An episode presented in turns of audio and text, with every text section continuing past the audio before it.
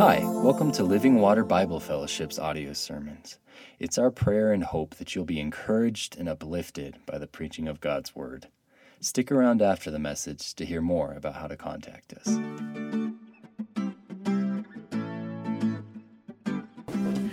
But thank you for being here. Let me begin with prayer. Heavenly Father, we are a group of people that are interested in truth. We are a group of people that are interested in you, and those two things come together. Lord Jesus, you said that you came to teach the truth, or reveal the truth, or to speak to the truth. And we are very interested in knowing more about you and your truth and your teaching and what's right and wrong and all those questions. Lord, we come to this class and we have this big intimidating title, Systematic Theology. I ask that you give us grace to not get hung up on words necessarily, or pridefully think we have to know it all, or maybe we're afraid of entering a class like this. I pray that you set everyone's hearts at ease, and you'd help us to start walking down this road of knowing what the Bible teaches, so that we can live what the Bible teaches. Knowing what you have revealed, so that we can be faithful to walk in your ways. Lord God Almighty, bless everybody here. Help us as we set some goals, as we set some outcomes that we want to see. Help us over the course of however long this course takes to grow in our knowledge and our faith in you, but our practice of living out what we learn to your glory and your honor and your praise. Lord, we ask for your presence here tonight, that as we start this introduction to this course, Lord, that it wouldn't be too dry or too dusty tonight, that you would give us application right away, and we would be even changed in ways we don't even expect by your grace and by your power, by your will. But here we are, Lord. We turn it over to you. Lead on, O King. In Jesus' name, amen. Amen. All right, so... what makes this class, classes like this good is your interaction, your participation. So I hope that even if you're the biggest introvert in the world, that you'll still participate in some fashion, even if it's kicking your neighbor or something. I don't know. We'll see what happens. I won't, I promise. Okay, yeah. You might, maybe next week you'll move if it's a problem. She might kick back, I don't know. Let me...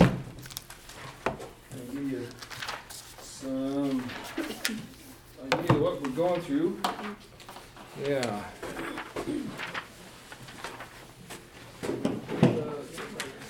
My dry fingers work in this dry weather. Let's see. Yeah.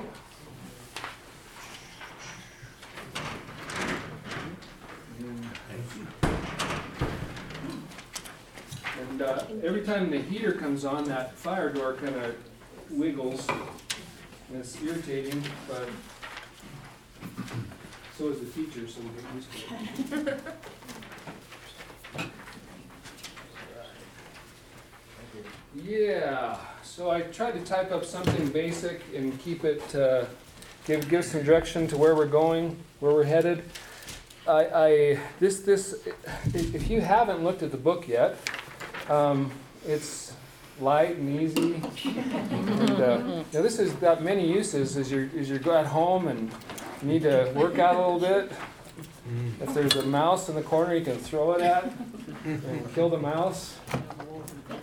But it's a big book, and there's only over 1,400 pages or something there, or more than that with the appendix and index and stuff. So.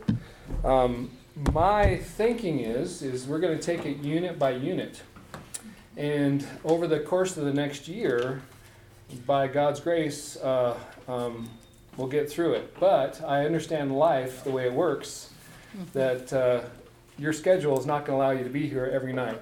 So we are going to try to record it and get it on audio at least. If you do see a topic that is on the syllabus that you want to really listen to and participate in, I'm the operator of the technology, so there's no guarantee it's going to work out great. But Luke and Kenny have set me up pretty well, so I'm thankful for that.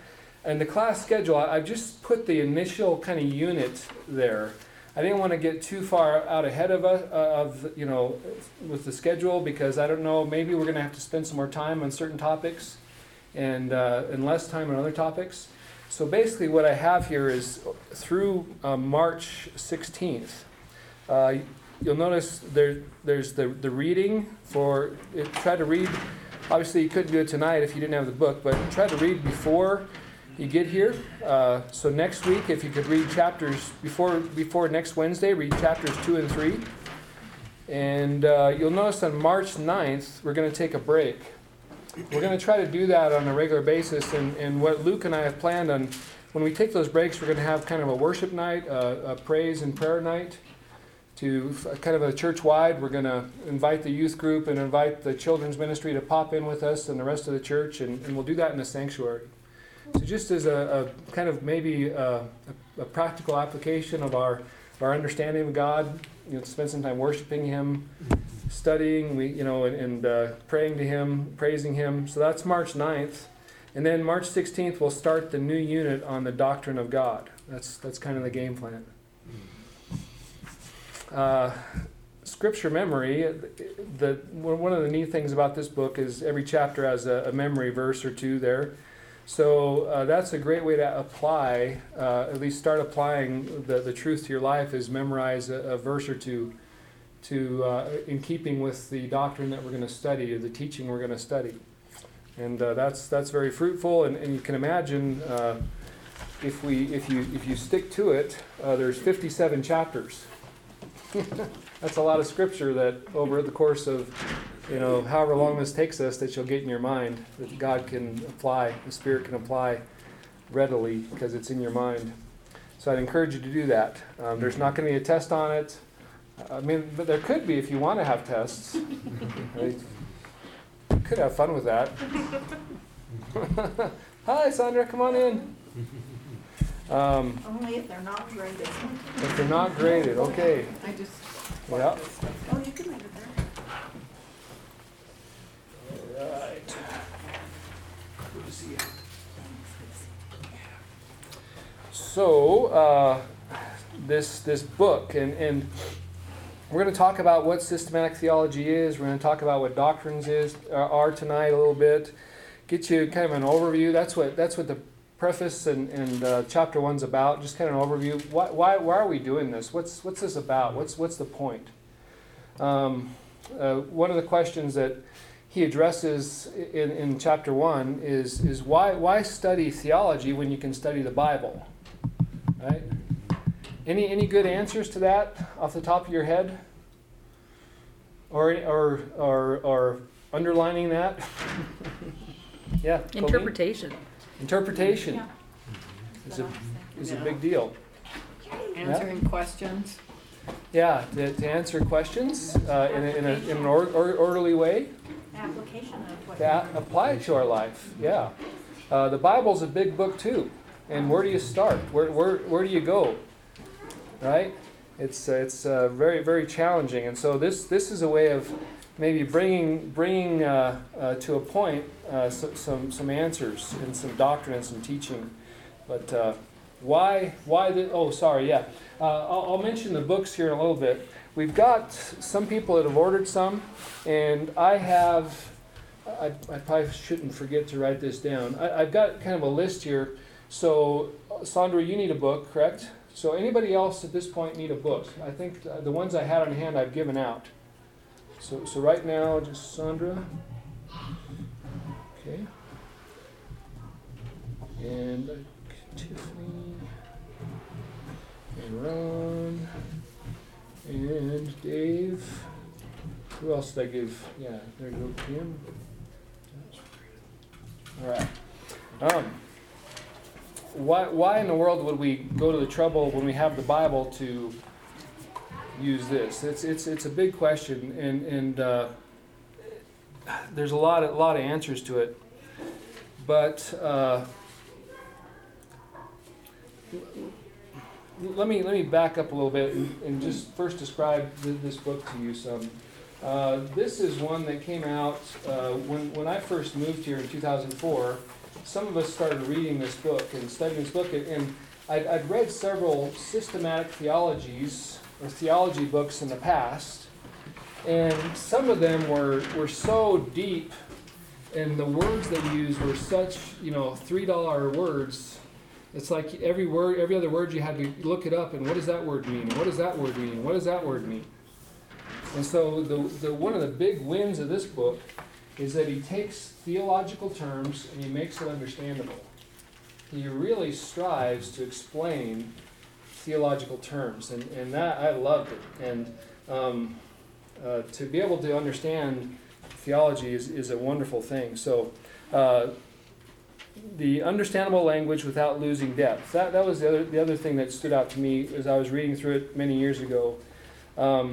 He dives deep into different teachings and doctrines in this book, and I don't think, compared to some of the books I've read, I don't think he loses a whole lot trying to keep it simple. He really explains things well. He's got a gift for explaining things, and I really appreciate that. A clear biblical support for doctrines. Why did I pick this book? And so along those lines, if you look at the preface, page 21,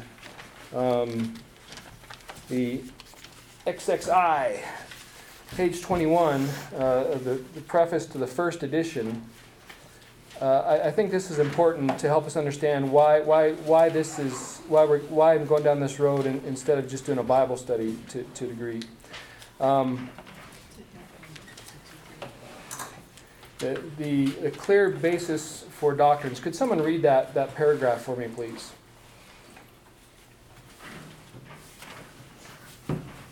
I have not written this book for other teachers of theology. Oh, I'm sorry. Number one. Start at number one, Dave.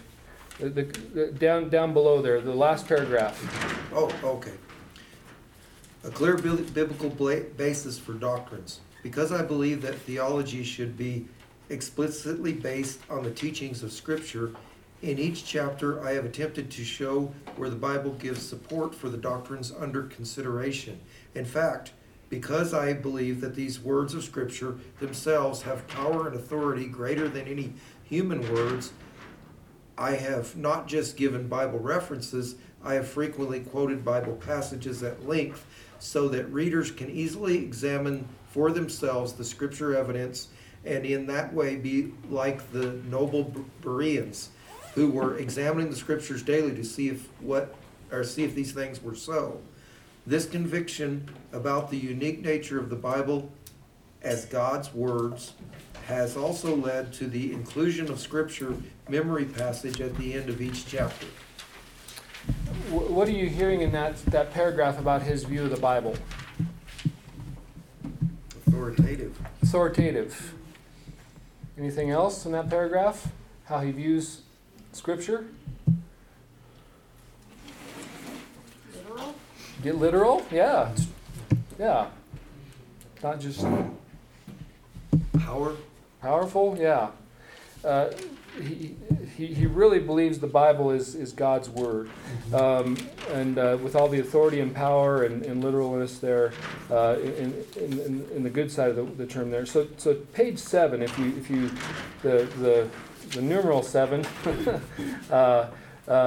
letter B, initial assumptions of this book.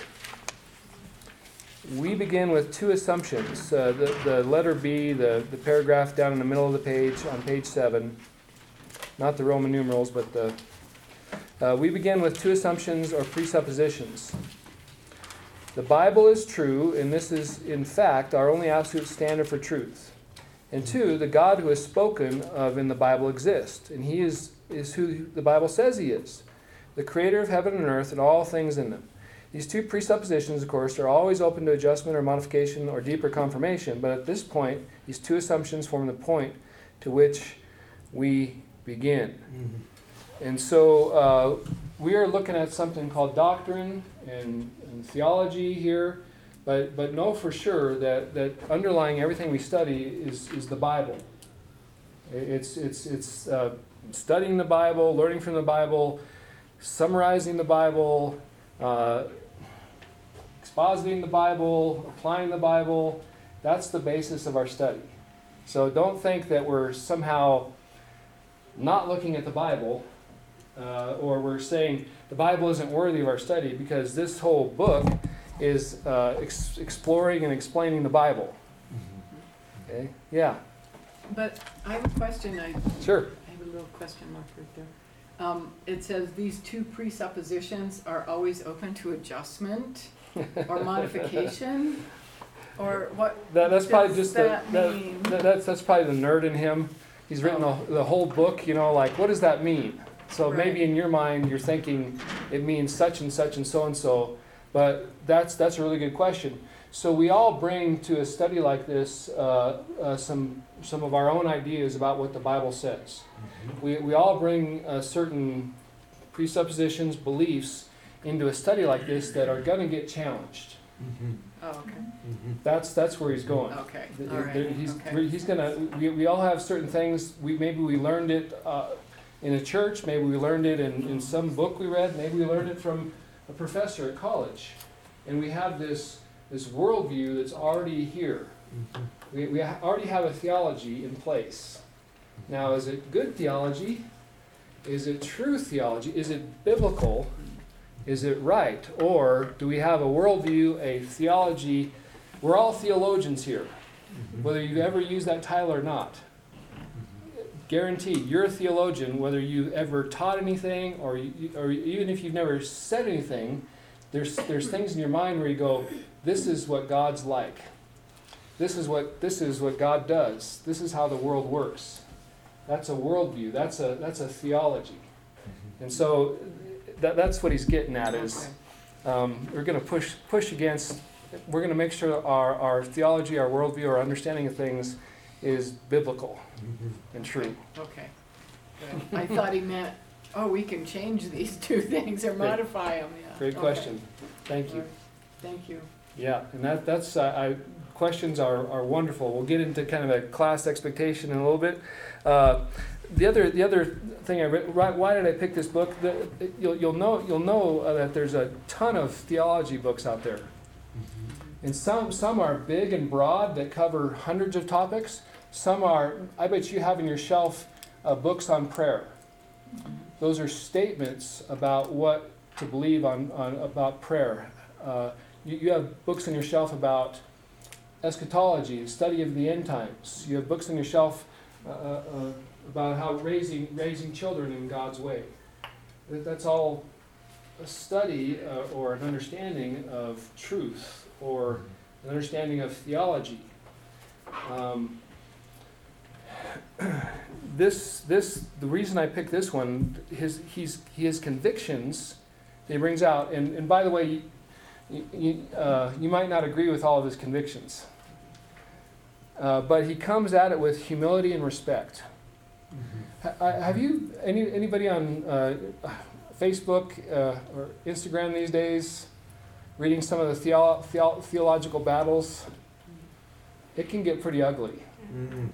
You know, like when I first went to a Bible college, I went to a dispensational theological Bible college, and what does that mean? Big words, a certain type of interpretation of the Bible, and my dispensational professors and fellow students would often come across very negatively against other theological groups, and not in a, and which is okay in a sense, because you're seeking truth, right? There is a place and a time.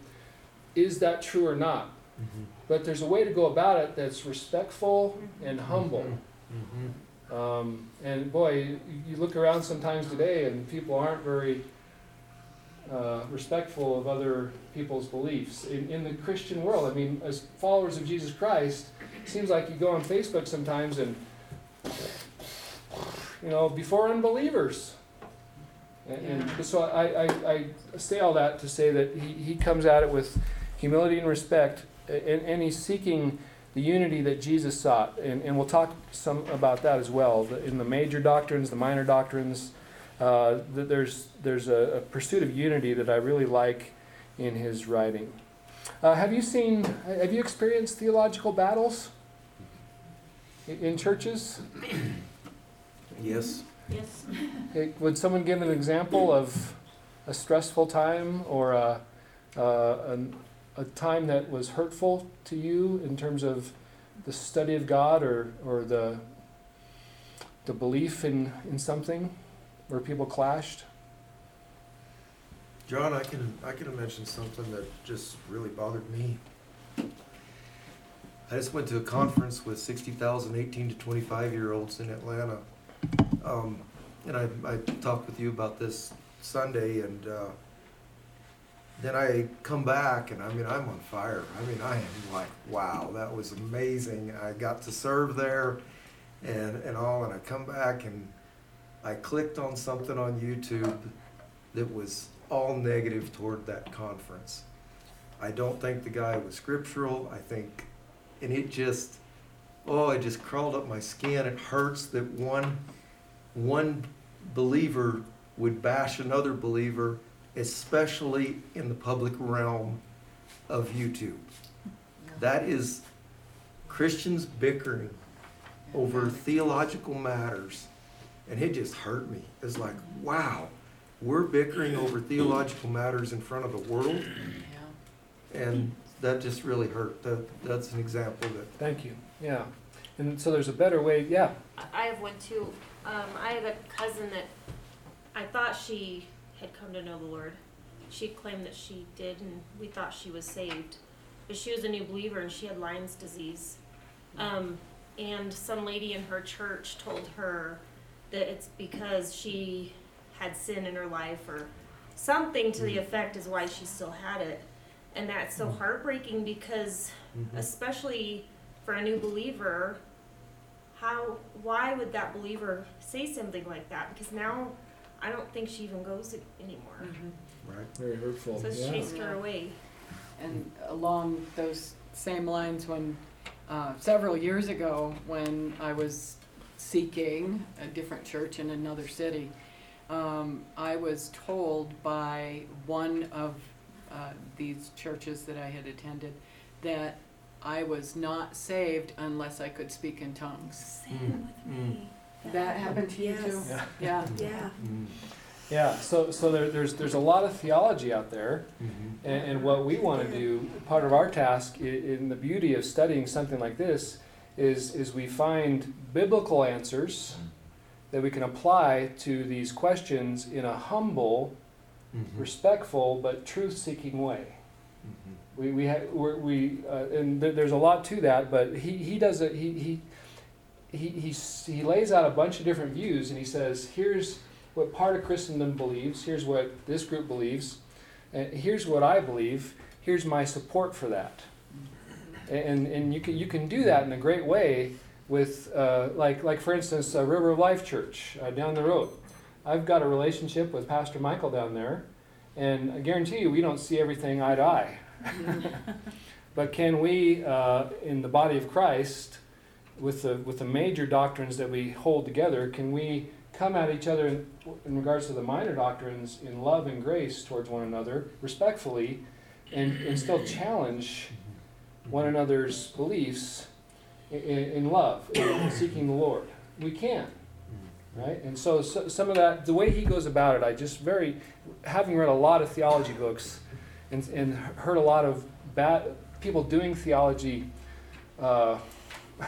pridefully or arrogantly, or putting other people down. He does a very good job at. You'll see that in the reading. So really, that's one of the reasons I picked this book. And the other thing about this book, great resources here. So for instance, if you look at the end of chapter 1. You can go to 24. Page 24, the bibliography. So say that you are a Baptist in this room tonight, or you're a Lutheran in this room tonight, and you're saying, wow, I wonder what my Lutheran kind of background would say about this. he lists all kind on page 24 lists all kinds of different theologies that are in line that speak to the same issue he's talking about in this chapter. So this book, if you want to go deeper and you want to spend a lot of money on different books, you can. And even in the end of this book, let's see, there's several different things I want to point out at the end of this book. After the appendix, the annotated bibliography. Okay, this is for super nerds. If this is something that you want to dive into. He's got page after page of different theologies, different systematic theologies, different books that you can dive into. And what's beautiful about an annotated bibliography, it gives a short description of the book. What page are you? That's Appendix 2. Thank 1490. You. 1490. 1489, 1490, right in there. And so, if you think you need some more books in your life, you can. These are all some very deep ones, some ancient ones, some new ones, that really lay out where the author's coming from and some of their theological traditions. And that's. Again, this is a lifetime. If you want to really go deeper in something or chase some rabbits, like what's a Roman Catholic theology look like? He has some Roman Catholic stuff in there. What is a dispensational? What does a Reformed stuff look like? You can dive into all these different things. So I really, really appreciated that. And even if you look at the appendix 1. There, some of the historic confessions of the faith, like page 437. A historic confession of faith, a statement of faith, a creed. You mean 1437? 1437. Wow. If you want to know what the church has distilled down theologically over the centuries, you can look at some of these creeds, and the Apostles' Creed, the Nicene Creed, Chalcedonian Creed, Athanasian Creed, and so what does the church believe historically? There's a bunch of statements, and what is a creed? It's just a theological statement of major importance, major doctrines, major teachings. It really narrows them down. So maybe as a kid you grew up in a church where they said a certain creed or had a certain confession of faith. You might see it here. So, and maybe there's a certain thing that you want to study, like on page 1446, point 22, on purgatory. So you can read that from that confession. That's the article, the Church of England, 39 articles, and it gives their stance on purgatory. If that would be interesting to you. So I love that in this book, and that's why I picked it. And then on page 1499, there's a great glossary. Sometimes, on page 1499, sometimes we say, what's that word? What did Pastor just say? Or in that book I read, that in my small group or my Bible study, there's a word there. The guy used amillennialism. And so there's a nice, tight, neat definition of amillennialism. And just a great glossary that we have there that you can use. And there's so many terms there, so many. And then he's got it linked, like the chapter that you can find it in. Huh. Okay, so that's a really nice feature. Margie, do you need a book? Or would you like to wait and see? I have the old book. Okay, yeah. The upgrades, it's not super extensive. I mean, I haven't read the second edition cover to cover. I got most of the old one read. from the first edition, but not all of it. But I haven't read this one cover to cover, but from what I can tell, there are some changes, but you can get by with the first edition if you're comfortable with that. But he does make some additions. He changes from I think it's the RSV, or to the ESV. So he changed the Bible translation that he used. So it's not a big deal, but and he's made some upgrades to this. He got a lot of feedback over the years, and so the first edition is fine, but this I always like to get the newer edition. Yeah. Yeah, it's always makes it easier. I already have one. And when you're working with two editions, sometimes it's frustrating because people have different page numbers and et cetera, et cetera. Well, can I put in a plug for something that would be really easy to miss? It's the end. It's on page 1484. Doesn't sound interesting, but it's terribly, terribly interesting. It's only about 6 pages. The Chicago Statement on Biblical Inerrancy. That is really, really good. Yeah, that's. We're gonna thank you for pointing that out. We'll when we get into the doctrine starting next week. This is a good summary statement of it says the statement on biblical inerrancy. So that might be fun for you to read. If you need to get to sleep at night and you're having trouble, maybe read that too. I don't know. But depending on your mode. What's the Chicago Statement mean? Well, it's just a group of evangelical scholars came together and said, let's make a statement on what we believe about the Bible, as opposed to a liberal, non-conservative view of what. And so the coming weeks we're going to talk about biblical inerrancy. The authority of the Bible, the truthfulness of the Bible, all that. So it's a great summary statement of that. All through the 60s, there was a tremendous liberal movement to say that the Bible only speaks authoritatively about faith and practice. Everything else, you can't give it any authority. And this was, I think, a response to all of that liberal theology going on in the 60s. Really set everything straight. Thank you. Yep. Amen. Thanks for pointing that out. But that's one of the blessings of this book, just the resources at hand. And, the memory verse at the end of each chapter, there's a hymn. I debated, we certainly can if this group wants to, like at the end of every class we sing the hymn at the end of the chapter. That's assuming that somebody can carry a tune here. It's not me. Where's Lou? Pins on the hand. Right? So it's fun, but, so sometimes we look at contemporary worship songs and hymns, and what's the theology there? What's the doctrine there? And so it's neat. Every chapter has an example of a hymn or a song that ties into the biblical teaching. So I thought that was pretty cool, too. Yeah. So any in terms of, I don't want to bore you to death and get too nerdy here. This introduction is nerdy, and but any questions or thoughts so far on why we're studying a book instead of the Bible? I do. Yeah. So we're learning the different theologies of different churches throughout the Christianity world?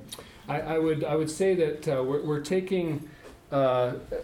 hold that question. That's a great question. No and yes. I just want to make sure as I'm reading, I'm like, is this truth or not truth? Well, like where very good. Excellent question. Sit in that, Excellent question. That's exactly right. Because what is our, I'll get there. Okay. Great question. Tips on making this count, this study. Read before coming to class. Develop a schedule for reading that allows adequate time to cover material and think. Like, boy, it's going to be hard, this kind of study, if you don't give yourself time to read and process. If you try to cram before you come, it's going to be frustrating. And you're just not going to get as much out of it as you could. And part of that is praying for God's help and understanding before reading.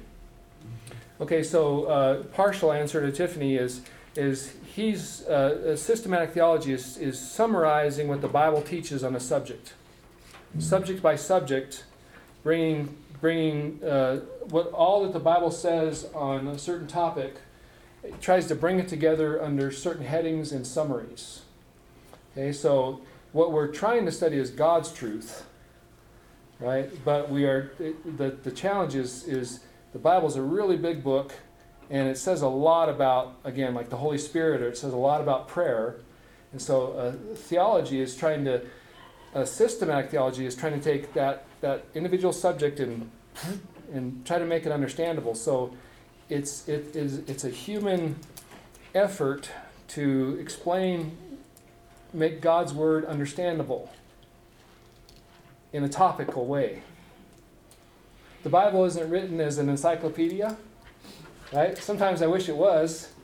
You go to page 72 and how to ask your wife for forgiveness. Right? It's not written that way. It's the doctrines and truths that God has given us within a biblical book. They're all the author's theme or the author's main teaching. There might be 17 different things there, but it's not laid out in a parsed way. We pull it out. Okay, that systematic theology pulls out these subjects from the Bible so we can study it intensely. But pray for God's help in understanding what we're doing. It's God's word, but it's a human summary of what God's word is teaching, the truth. So pray for understanding, pray for illumination, pray for God's help. It's really helpful. Write down questions, bring them to class, or send them to me before the class. Maybe I can bring it in into the lecture. If you've been in a class like this before with me, I really try to ask a lot of questions, get the class participating, bring in your experience and bring in your sufferings and your joys, and so that we can learn from one another. It'd be the worst thing ever if I talked the whole class. So questions are really wanted and really appreciated. Having said that, participate in discussions without dominating. Looking at this group, I don't think it's going to be a real problem. I know in this church who the troublemakers are. And you're none of them, okay? I say that in love. But we've all been in studies or classes where somebody really dominates, and they won't let anyone get in a word edgewise. So we want everybody to participate, extroverts and introverts. So be considerate of others who need time to formulate questions or get up the courage to talk in a group. I understand some people are verbal processors. They figure things out by talking. Mm-hmm. And so in some class settings, sometimes somebody just automatically, as soon as the teacher's done talking, they have to, and get it out there. And if that's you, that's nothing wrong with that, but it's hard after a while sitting in the class with somebody for a long time that's always has an opinion about everything, or has a question about everything, or is always talking. It just makes it difficult. And so if we do have someone in this class that comes in that's like that, I will politely say, let's give someone else a chance. I want to hear from so-and-so. I haven't heard from so-and-so in 3 weeks, kind of a deal. I'll try to be that kind of a facilitator and teacher. But just basic common courtesy there. Seek to apply the biblical teaching in your life. Each chapter ends with questions for personal application. We'll try to do application in the class as well. So if there's something that, as we're studying something and you know how it might apply in your working world, in your raising kids world, in your going to school world, please say, hey, this is how I think this truth applies here to me. And it might help other people in the room to know how God's word affects life, impacts life. So please, if you feel like there's something that needs to be said about application, we'll try to bring it out in the class. Anything else to add in terms of like class rules or things that you've seen over the years that would be helpful for a class like such as this, in terms of group dynamics? Or feel free to get up and get coffee if you need to, use the bathroom. Just don't be beating up your neighbor as you go. Yeah. Okay. So let's get into just. We try to get done by 8:30. I know that you've had long days, and we tried to go 8 o'clock. I'm sorry, 6:30 to 8 p.m., not 8:30. And I know you've had long days, and you get tired, and So we don't. I've found out over the years you don't go past 8 p.m. because just diminishing returns really quick. But and I don't want to be a slave to the outline either. If God moves in our midst and we really want to chase something that's important to us in our life, we'll spend time on it as well. So don't feel like you're crowding me or you're cramping my style. If you really have a question, you really want to talk about something. Okay. So the question is, what is theology? I typed that out for you, just some basic kind of things. And if you did the reading, some of this will be familiar. But wanted to throw some things out at you so you get a general gist of what we're talking about. This book is Systematic Theology. The subtitle is An Introduction to Biblical Doctrine. So what is theology? So theology, it's a mixture of two Greek words, theos and logos. Word or theos is God, word or speech. So theology is speech or writing or the study of God. You do theology when you write about God or when you talk about God, or theology can be a study of God, an active pursuit of God. Okay, there's different ways that those words can be put together but or brought out. We usually mean it in the sense of studying God or topics related to God. And so in your book, if you just look at the contents, you'll notice that there are major theological sections. If theology is the study of God, okay, so he's broken it up into different parts. The doctrine of the Word of God,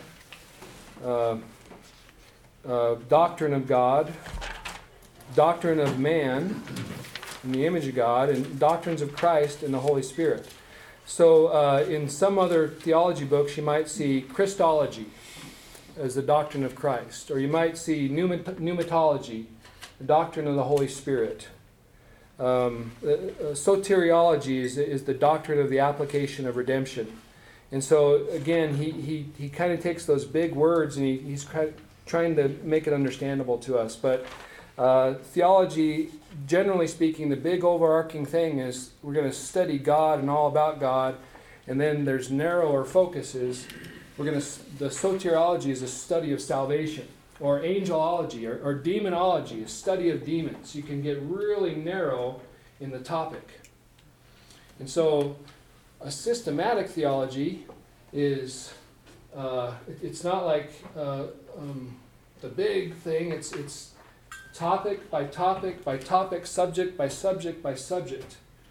And so the big headings, the doctrine of God, the doctrine of Christ, the doctrine of the church, and within those big headings, there's smaller headings. Mm-hmm.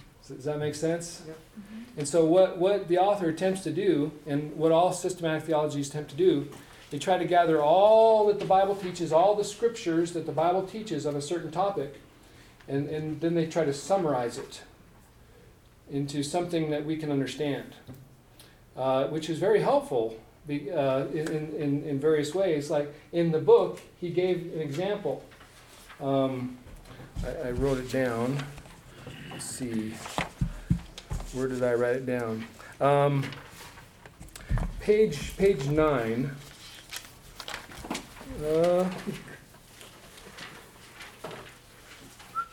At the bottom of page 8. The bottom of page 8. He says, for example, if someone asked me, what does the Bible teach about Christ's return?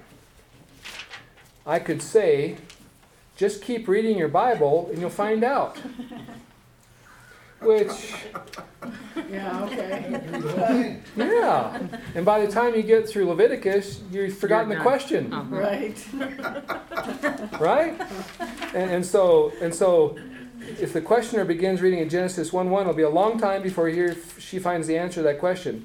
By that time, many of the questions will have needed answers, and the list of unanswered questions will begin to grow very long indeed. What does the Bible teach about the work of the Holy Spirit? What does the Bible teach about prayer? What does the Bible teach about sin? There simply is not enough time in our lifetimes to read through the entire Bible looking for an answer for ourselves every time a question arises. Mm-hmm. So what this book does is build on the research and the study of people that have taken the time to categorize questions. What does the Bible teach about demons? Well, you can look on page such and such, where all this scholarship has taken place, and they bring in the relevant Bible verses, the relevant scriptures that approach that question and say, this is what the Bible teaches on demonology. Okay? So he says, therefore, for us to learn what the Bible says, is very helpful to have the benefit of the work of others who have searched through Scripture and found answers to these various topics. That's one of the reasons why, when we ask the question, why don't we just study the Bible? Well, this takes that big Bible and it's done the work to categorize things and sift and summarize things for our benefit. What did anybody do the reading yet? Chapter 1? Don did. Jeanette did. Anybody else? Oh, and Lynette did too. Thank you. A little bit of it, but not the whole thing. Great.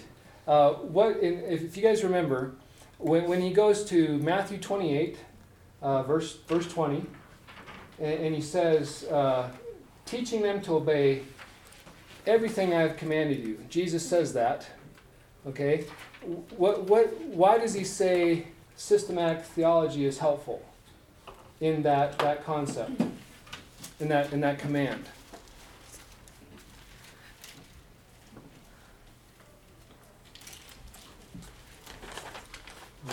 I wrote that one down too. Just so we can remember what he did command us to do. That's exactly right. That's getting at it.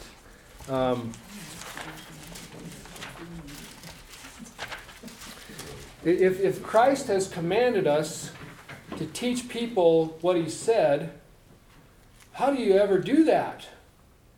Do you have to memorize the whole Bible? Systematic theology allows us to summarize things and put them into categories so we can teach the Bible, so we can teach people God's Word. If I'm supposed to teach, as a pastor, teach people everything the Bible, every command of Jesus, well, that's not just his sayings. That's really the New Testament, the apostles' teachings, you know. And that's really the Old Testament too. And so if I'm going to try to keep God's command to teach disciples everything that he's taught, I have to have some kind of a mechanism of putting it in an orderly way for orderly teaching. That's what this book does. Does that make sense? Yeah. So theology can be an action of studying God. Back to our outline. Or subjects related to God, you know, angelology, spiritual growth, sanctification, all that, to discover and know what is true about God in life. So theological content, a body or list of beliefs or a gathering of doctrines, teachings, or belief. So this book is loaded with theological content. The Bible is loaded with theological content. Okay, it just comes in a different package. The Bible full of poetry, full of proverbs, full of narrative, full of apocalyptic literature, all different kinds of genres of literature that's coming at us in a certain way. And so the content's there, but there's different structure to it. So this has a certain this type of study has a certain structure, but it's the Bible that's trying to structure. It's God's Word that's trying to structure. Okay, that's back to your question, Tiffany. It's not a substitute for the Bible. It's just a way of helping us study the Bible and understand the Bible and apply the Bible to our life, the biblical teaching. So dogma, and this is a real short summary. When a religious authority decrees something as true, that must be believed in, like Roman Catholic dogma. It's related to doctrine. Doctrine equals teaching. Teaching equals doctrine. So our book title, subtitle, Introduction to Biblical Doctrine. An introduction, you could say an introduction to biblical teaching. Okay, so I want just a simple thing. Doctrine means teaching. Teaching means doctrine. There's subcategories there as well, but when you see doctrine, think belief, truth, teaching. So biblical doctrines are biblical teachings, biblical truths. So here, I gave some examples here of how I compared the ESV with the King James Version, and there's a couple scriptures there. Can somebody read those two scriptures, 1 Timothy 4:13 for me, please? 1 Timothy 4:13, until I come, devote yourself to the public reading of Scripture, to preaching and to teaching. That's the ESV. Till I come, give attendance to reading, exhortation, and doctrine, from the King James Version. Okay, so the King James loves to use the word doctrine, and many of the modern translations love to use the word teaching. But it means the same thing. And so Acts 2:42, they continued steadfastly in the apostles' doctrine. So the apostles' teaching is what it says in the ESV. So teaching and doctrine, it can be a big, broad, like everything the apostles taught, right? It can be major like that, doctrine and teaching, or it can be something very small. But in Acts 2:42, it means like all of the teaching that the apostles had. They devoted themselves to it. Can someone read 2 Timothy 3:16 for me, both of those verses? All Scripture is breathed out by God and profitable for teaching, English Standard Version. All Scripture is given by inspiration of God and is profitable for doctrine, King James Version. Instruction and righteousness. Yeah. So I think I've made my point there.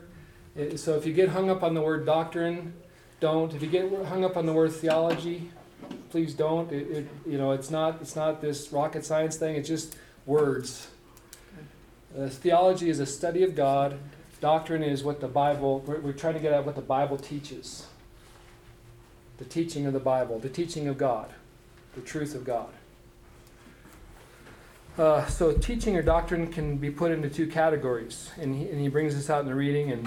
And theology, the part of Christian doctrine about what we should believe. Theology deals with ideas, concepts, what is true. If someone has their Bible, can they look up John chapter 18, verse 37? John chapter 18, verse 37. Do you want me to read it? Yes, please. Pilate therefore said unto him, Art thou a king then? Jesus answered, Thou sayest that I am a king.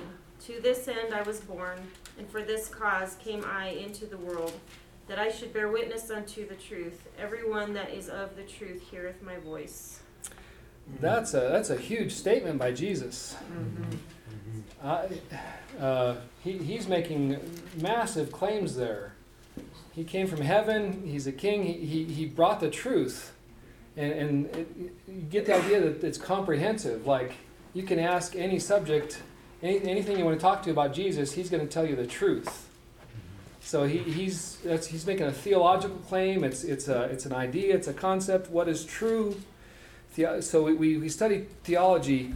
I want you. One of the outcomes, as long as you hang with us in this class. I laugh because I know life, and it's a big book, but I want you to come to conclusions about what the truth is. I want you to know truth. I want you to know, what does God want you to believe? What does God want you to know? The truth. And you can look at the truth. What is the truth about marriage? What is the truth about raising kids? What's the truth about money or greed or, these kind of things? Jesus says, I came to reveal truth. It's a huge, comprehensive thing. What a blessing that we can know truth. And be taught truth and understand truth. So that's one way of a sub-doctrine of teaching or doctrine is theology. That's the bulk of what we're going to be studying. And then another subtopic underneath the heading of teaching or doctrine is ethics. The part of Christian doctrine about how we should live deals with attitudes and actions, what is right. So we know the truth, but how do you live the truth? That's ethics. Okay, so he mentions he wrote a book on ethics too. So if you like his style, you might want to get his ethics book. Mm-hmm. But there's all kinds of like in the back of the book, there's all kinds of listings of theology books. There's in the evangelical Christian world, there's just as many books on ethics written by Christians that you could study as well. It's incredible the ink that's been spilled. So does that make sense? Just those quick summaries. And if you want fuller explanations of that, you can read chapter 1. Or you can look in the glossary for some different ways to explain those things. Why study theology? Just based upon what I've said so far, why study theology? Or maybe you've come from a different perspective, and why would you be interested in studying theology? If you don't have a foundation in theology, when somebody questions, it's really hard to answer. Okay, to be able to answer people with the truth. Right. Mm-hmm. It's an important reason. Why else would we study theology? A better understanding. Mm-hmm. A better understanding of truth. Yeah, I want to know what God wants me to know. I want to know the truth. I don't want to live out of alignment with reality. It seems like, again, respectfully and generously, you go to Crestone and there's different theologies up there. And you're going to run into some truth claims that are counter to the Bible.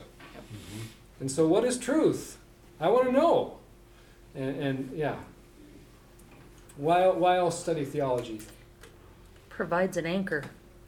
If somebody has a different belief and batters you with it, you can stand firm. Excellent. So apologetics, if we want to defend the truth or defend our belief, yeah. But that gets to another point too, where sometimes when I'm talking with people, they will say, "Well, I don't believe in the Bible." So that, first of all, that has to be a foundation as well. Just to be able to believe that it's true. Excellent. I want to chase that just a little bit. So what do people use in this world other than the Bible as the sources of their normative truth? Science. Facebook. Yes. Science. What else? Degrees. Degrees, like education? Educational degrees, yes. Yeah. A lot of people treat them as gods. Higher ed. What else? Maybe tradition? Yeah. Maybe,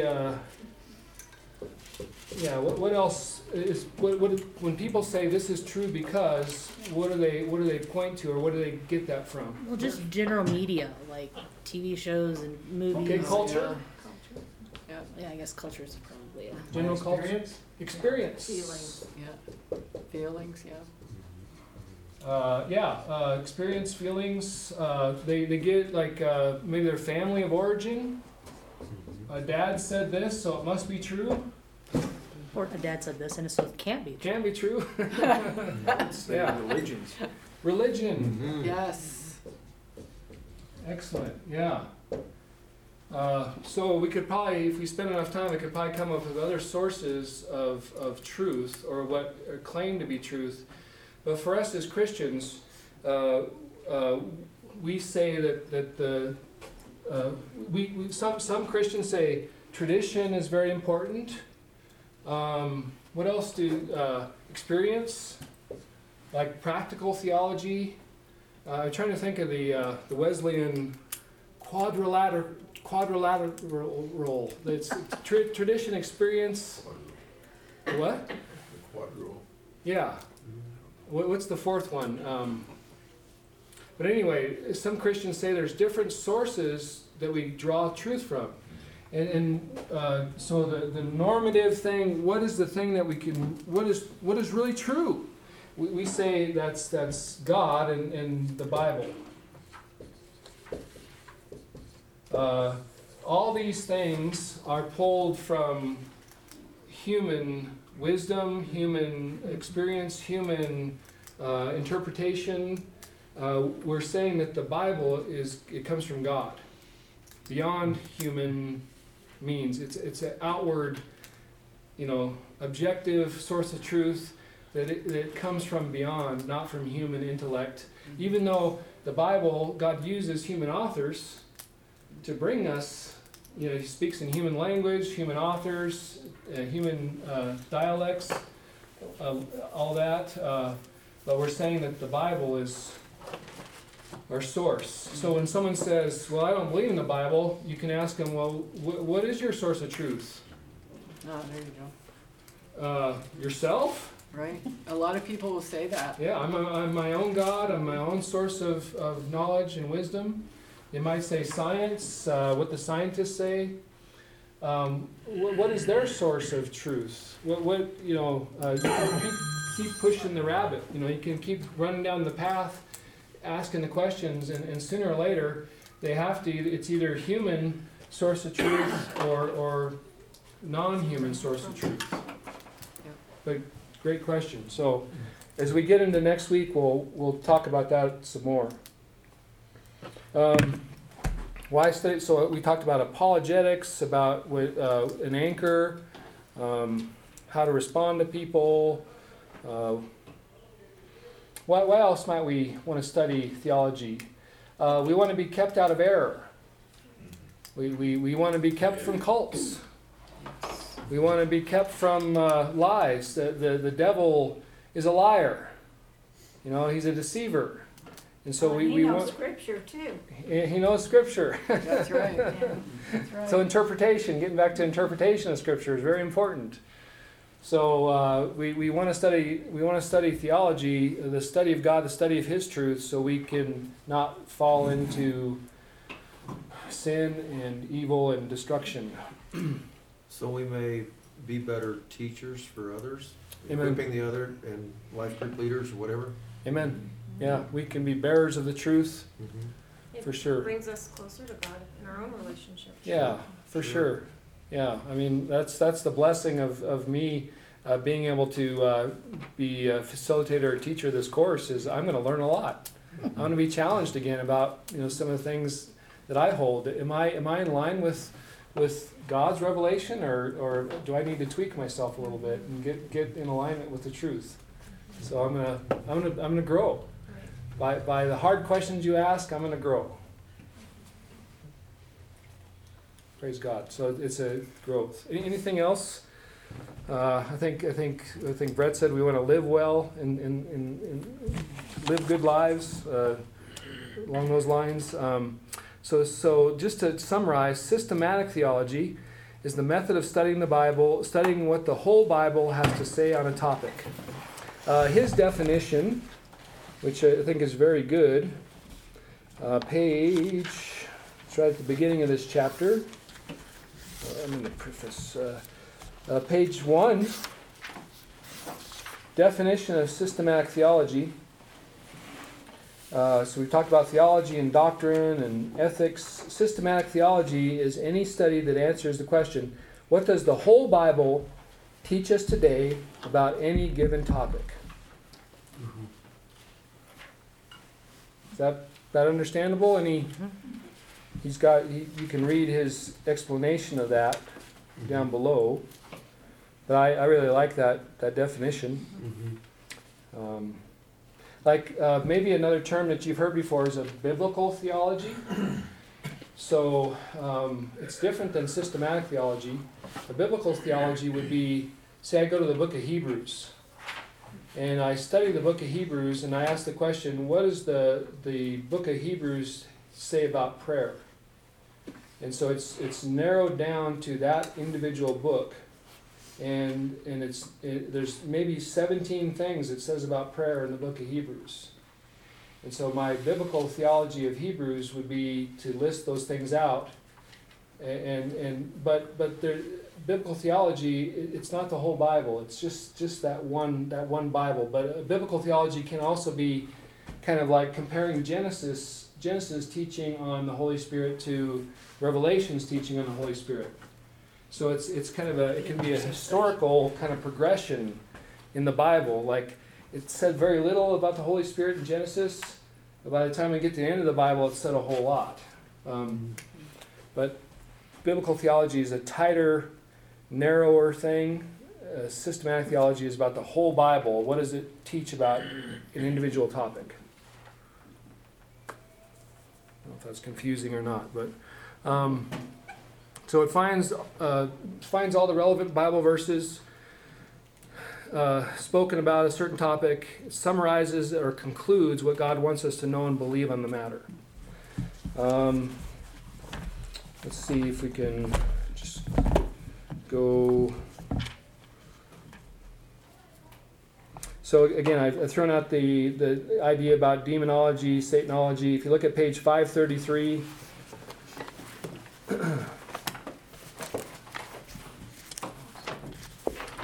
page 533, someone asked the question, what is a demon? And so we want to be able to give an answer. And so looking at the whole Bible and trying to summarize what a demon is, looking at all the scriptures involved, we could say on top of page 533, the first paragraph, demons are evil angels who sinned against God and who now continually work evil in the world. So it's a way of trying to answer questions in an understandable way for today, for us today. So I found it very helpful. You know, it's wonderful to have this resource. I think. Go ahead. I have a question about please. That. So it says, when God created the world, He saw everything that He had made, and behold, it was very good.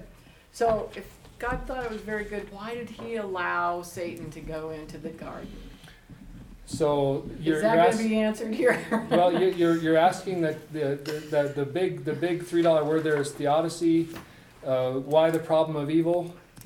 Yeah. And so the question, why is there evil in this world? Right. That's a theological question, and I could say to you, well, just read your Bible. Yeah, right. So there's going to be a point in this book where he tries to answer that question. Oh, okay, cool. So great question, right? Yeah. Dave? I think it's maybe worthy to address that the way that we get all these different denominations or religions or the reason many times the reason that we get all these different beliefs is because either they're taking one scripture and building a theology out of one scripture instead of the whole counsel of God, or they're not reading the scripture in its proper context. That's a huge thing. And I think that this book is going to really help us to understand, I think, what you're trying to say. It's like a funnel. It's taking all the scriptures on the Holy Spirit, for instance, and we're going to look at all these scriptures in their context. We're going to narrow down to realize this is why we believe this. Am I reasonable there? And boy, if we could have a whole year-long course on that question that was asked about why is there evil. Mm-hmm. An extension to that, the free will question, versus predestination. Yes. Oh, that's huge. Yeah. Oh, don't go there. We're not going to go there in this class. Romans. Just kidding. How many years have we got? We've been arguing that for 2,000 years. So, very good. Thank you for that. And that's what we're going to, and he does a good job of so someone's done a lot of work for us. Mm-hmm. They've looked through the Bible and said, what are all the relevant scriptures or important scriptures or key scriptures? And he's going to try to summarize, but he's going to explain some of those scriptures too. And so what you're talking about is proper interpretation of a text. Mm-hmm. Not only do a lot of us denominations, we look at certain things from a narrow point of view, but then we look at those scriptures and we don't interpret them in a proper way. Mm-hmm. And it's hard. It's, the exegesis of the scripture, the bringing out the meaning of the scripture, and then the hermeneutics involved in understanding it. It's not easy. Mm-hmm. And so... what's hermeneutics? So the understanding of the idea. So the exegesis is the... What does it say? What does the text say? Okay. Mm-hmm.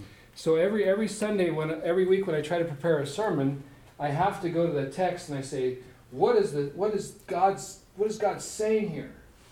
What did he say to the original readers? You know, in the context, what was the original intent to them? And then I say, well, okay, I try to come to the point. This is the main idea of the text, the central idea of the text. This is what it means. And then you get to that idea of, okay, what does it mean for us today? So hermeneutics is involved in that, like the meaning and then the application. It's like, it's principles of interpretation. Yeah. Mm-hmm. Okay. Principles of interpretation. What are the steps that we use to really get God's word and apply it as he wants it to? Yeah. So we'll talk about that as well. So many cult religions, what they'll do is they'll take a scripture out of the Bible, and people think, oh, it's in the Bible. Yeah, I can believe this, but they don't. They take it totally out of context. Right. They don't look at what it's actually saying. So I think that's going to be very important. And that's a good lead-in to starting next week. We're gonna study the doctrine of the Word of God. Okay, so we're gonna look for up until like March 9th on a lot of those kind of questions. What is the Bible? How do we study the Bible? What are the limits of God's Word? Characteristics of Scripture. So it's a very foundational. Maybe you could say to yourself, like, man, this study seems intimidating, but I'm going to try to make it for the next 6 weeks. Because if you could just get through the next 6 weeks, it'll serve you very well for the rest of your life of studying Scripture, and applying Scripture and understanding Scripture.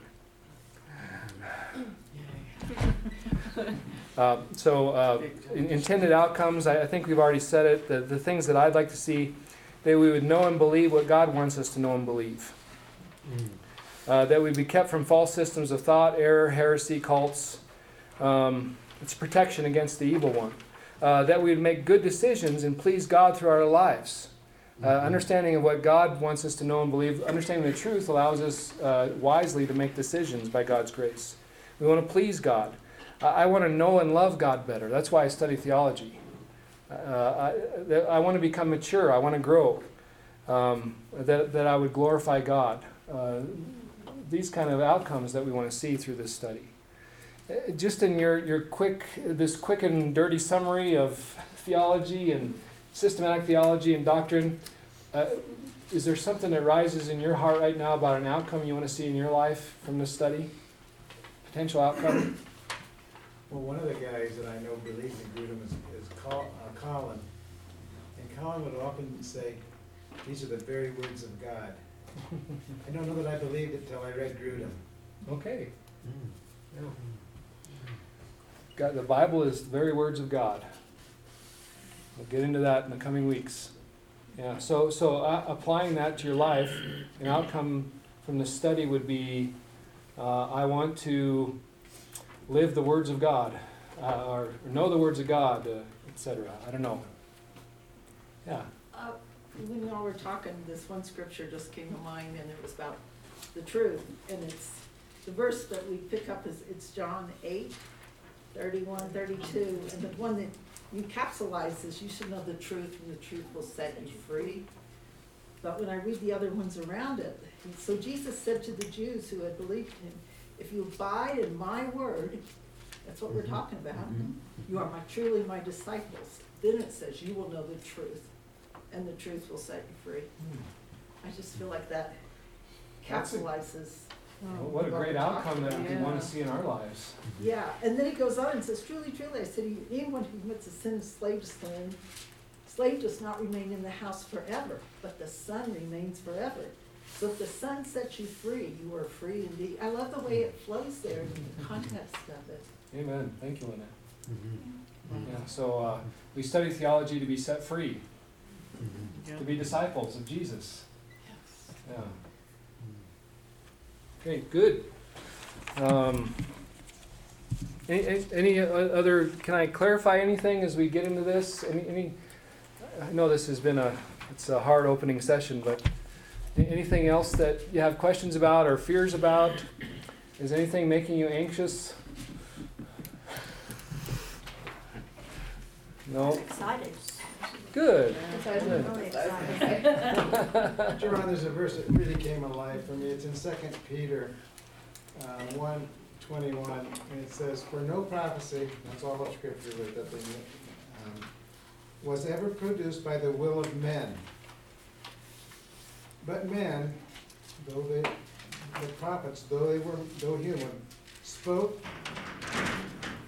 God's word as they were carried along by the Holy Spirit. So that's how we got our scriptures. Amen. They spoke the words of God, carried along by the Holy Spirit. Yeah. And we have the privilege of studying those scriptures. What a privilege. Yeah, great privilege. Let's see. So does anybody know that on page 27, I know you know this song, "Oh for 1,000 tongues to sing." Now, we might just do this once, and we might never do it again. But somebody here loves this song and can lead us out on page 27. It goes on to the next page, so...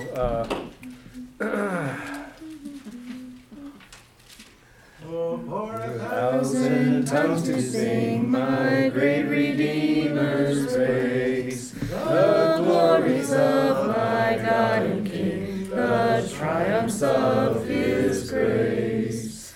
My gracious Master and my God, assist me to proclaim, to spread through all the earth abroad the honors of Thy name.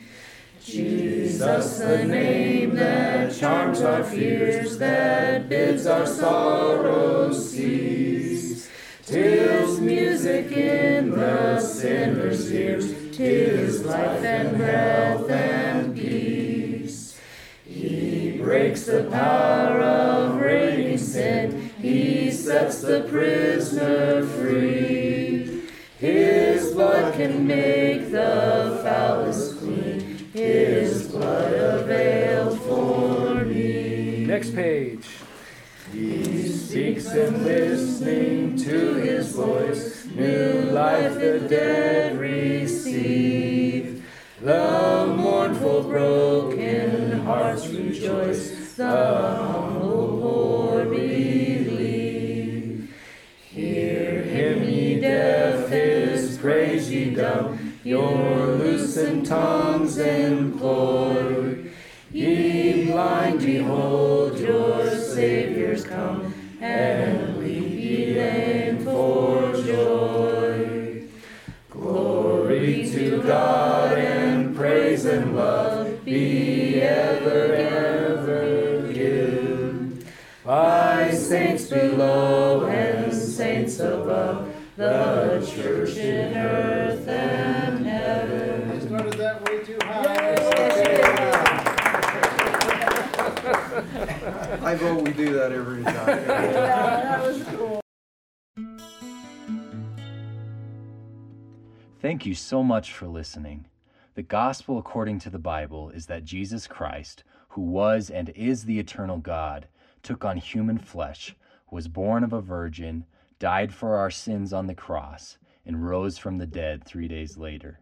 He then ascended to the Father's right hand, where He sits making intercession for His people, and right now He is establishing the kingdom of God on earth. You can enter into a saving relationship with God by repenting of your sins and placing your full trust in Jesus' life, His death and resurrection on your behalf. In Christ, you will find forgiveness, acceptance, freedom, peace, hope, and a future. If you would like more information about Christianity or Living Water Bible Fellowship, visit our website at livingwateralamosa.org. God bless.